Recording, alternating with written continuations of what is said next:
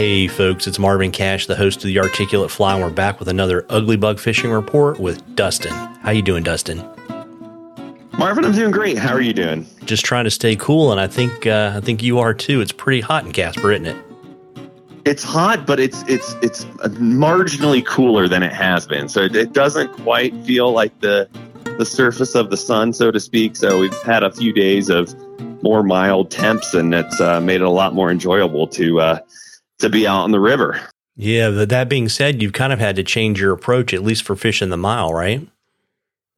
Yeah, because we're a tailwater, and they have dropped our flows in the mile uh, to 530 CFS, which is essentially Marvin winter flows. And being that we've been, you know, pretty consistently in the 90s and mid 90s, uh, just about every day uh, those water temps really came up uh, uh, quite a bit. And so, you know, early on after they dropped it, you know, we were fishing kind of lower section uh, where it dumps into Pathfinder up in the canyon, uh, kind of running earlier program.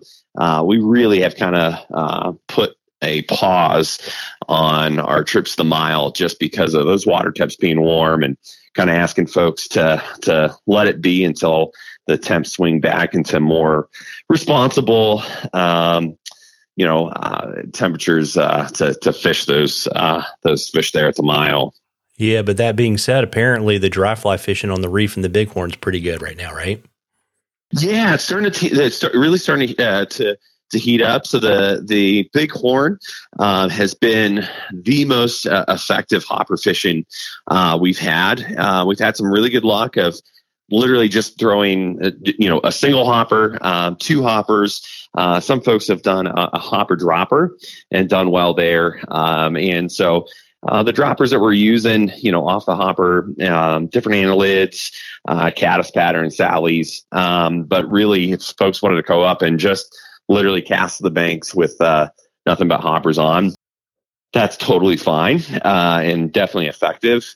Um, starting uh, this week, they are going to be bumping the flows uh, to flush the moss out of the bighorn. So they're going to be bumping the flows up to 3,200 uh, until that moss flushes out. Should still make hopper fishing very, very effective. But it's going to actually, in the long run, make life a lot easier for for all of us who are trying to, you know, nymph or streamer fish the bighorn as well. Yeah, got it. It kind of gives me that flashback of fishing in Montana with a, a big juicy hopper with an itty bitty parachute Adams behind it. Yeah, yeah, yep. Um, so we've had some luck uh, doing that. Actually, been having some luck with um, different. The same thing on the reef. Uh, you know, throwing a hopper uh, and then behind it uh, a smaller parachute.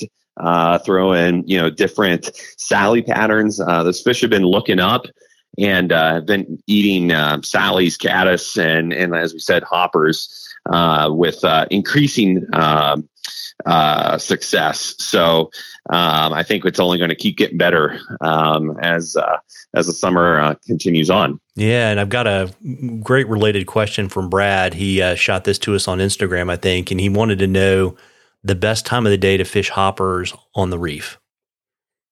Yeah, mid morning um, has been really, really great um, for that and continuing on. And I would say the early part of the evening as well. Um, so the reason is, is because you know, early in the morning, uh, the early parts, those fish are kind of keyed in on trichos, and so it takes them a second, you know, or, uh, you know, a bit after that trichos uh, kind of burn off, then start uh, looking back over um, towards the banks and in in that area. So um, mid morning uh, around around that kind of 10 30 11 o'clock mark has been really really effective uh, for hoppers on the reef for us yeah, it makes me think too about like fishing them in Montana. You always need to wait for you know it to warm up a little bit so they start moving around, and then I guess ideally, yep, absolutely, yep. you, know, you know, even though you're rowing, you don't want the wind unless it's really really hot. It also helps to blow them in the water too. Yep, yep, absolutely. And, and, and in all honesty, you know, we don't have a ton of hoppers that are showing up at the bank yet. So smaller hopper patterns have been more effective. Um, and you know those those fish are looking up for sallies, uh, and then they're taking those smaller hoppers with that. So um, that's that's the most effective means. So if folks are want to throw hoppers, I would suggest you know a smaller hopper pattern and uh, run a tag off the back with a sally um, on it, and, and you should have some pretty good success.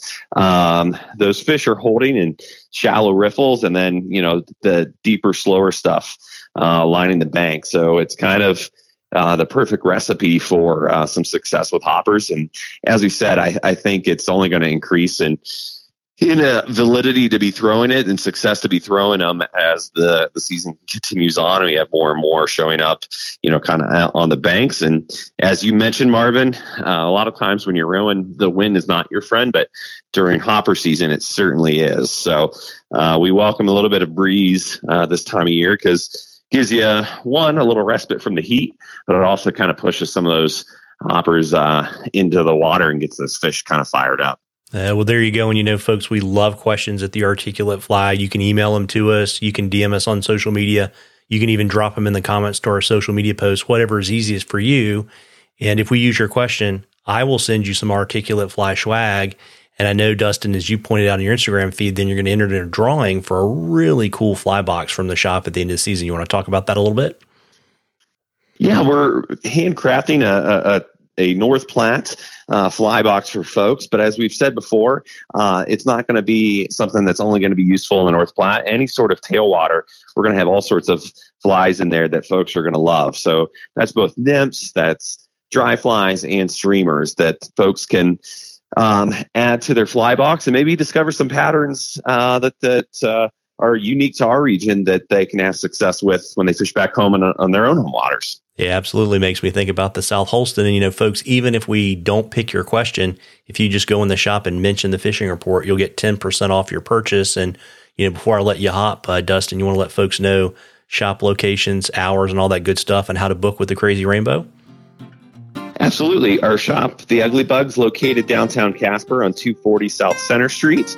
Uh, folks want to call and book a trip or have any questions uh, regarding fishing on the North Platte or the Bighorn, they can give us a call at area code 307 234 6905.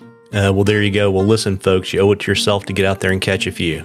Tight lines, everybody. Tight lines, Dustin. Tight lines, Marvin. Thanks so much.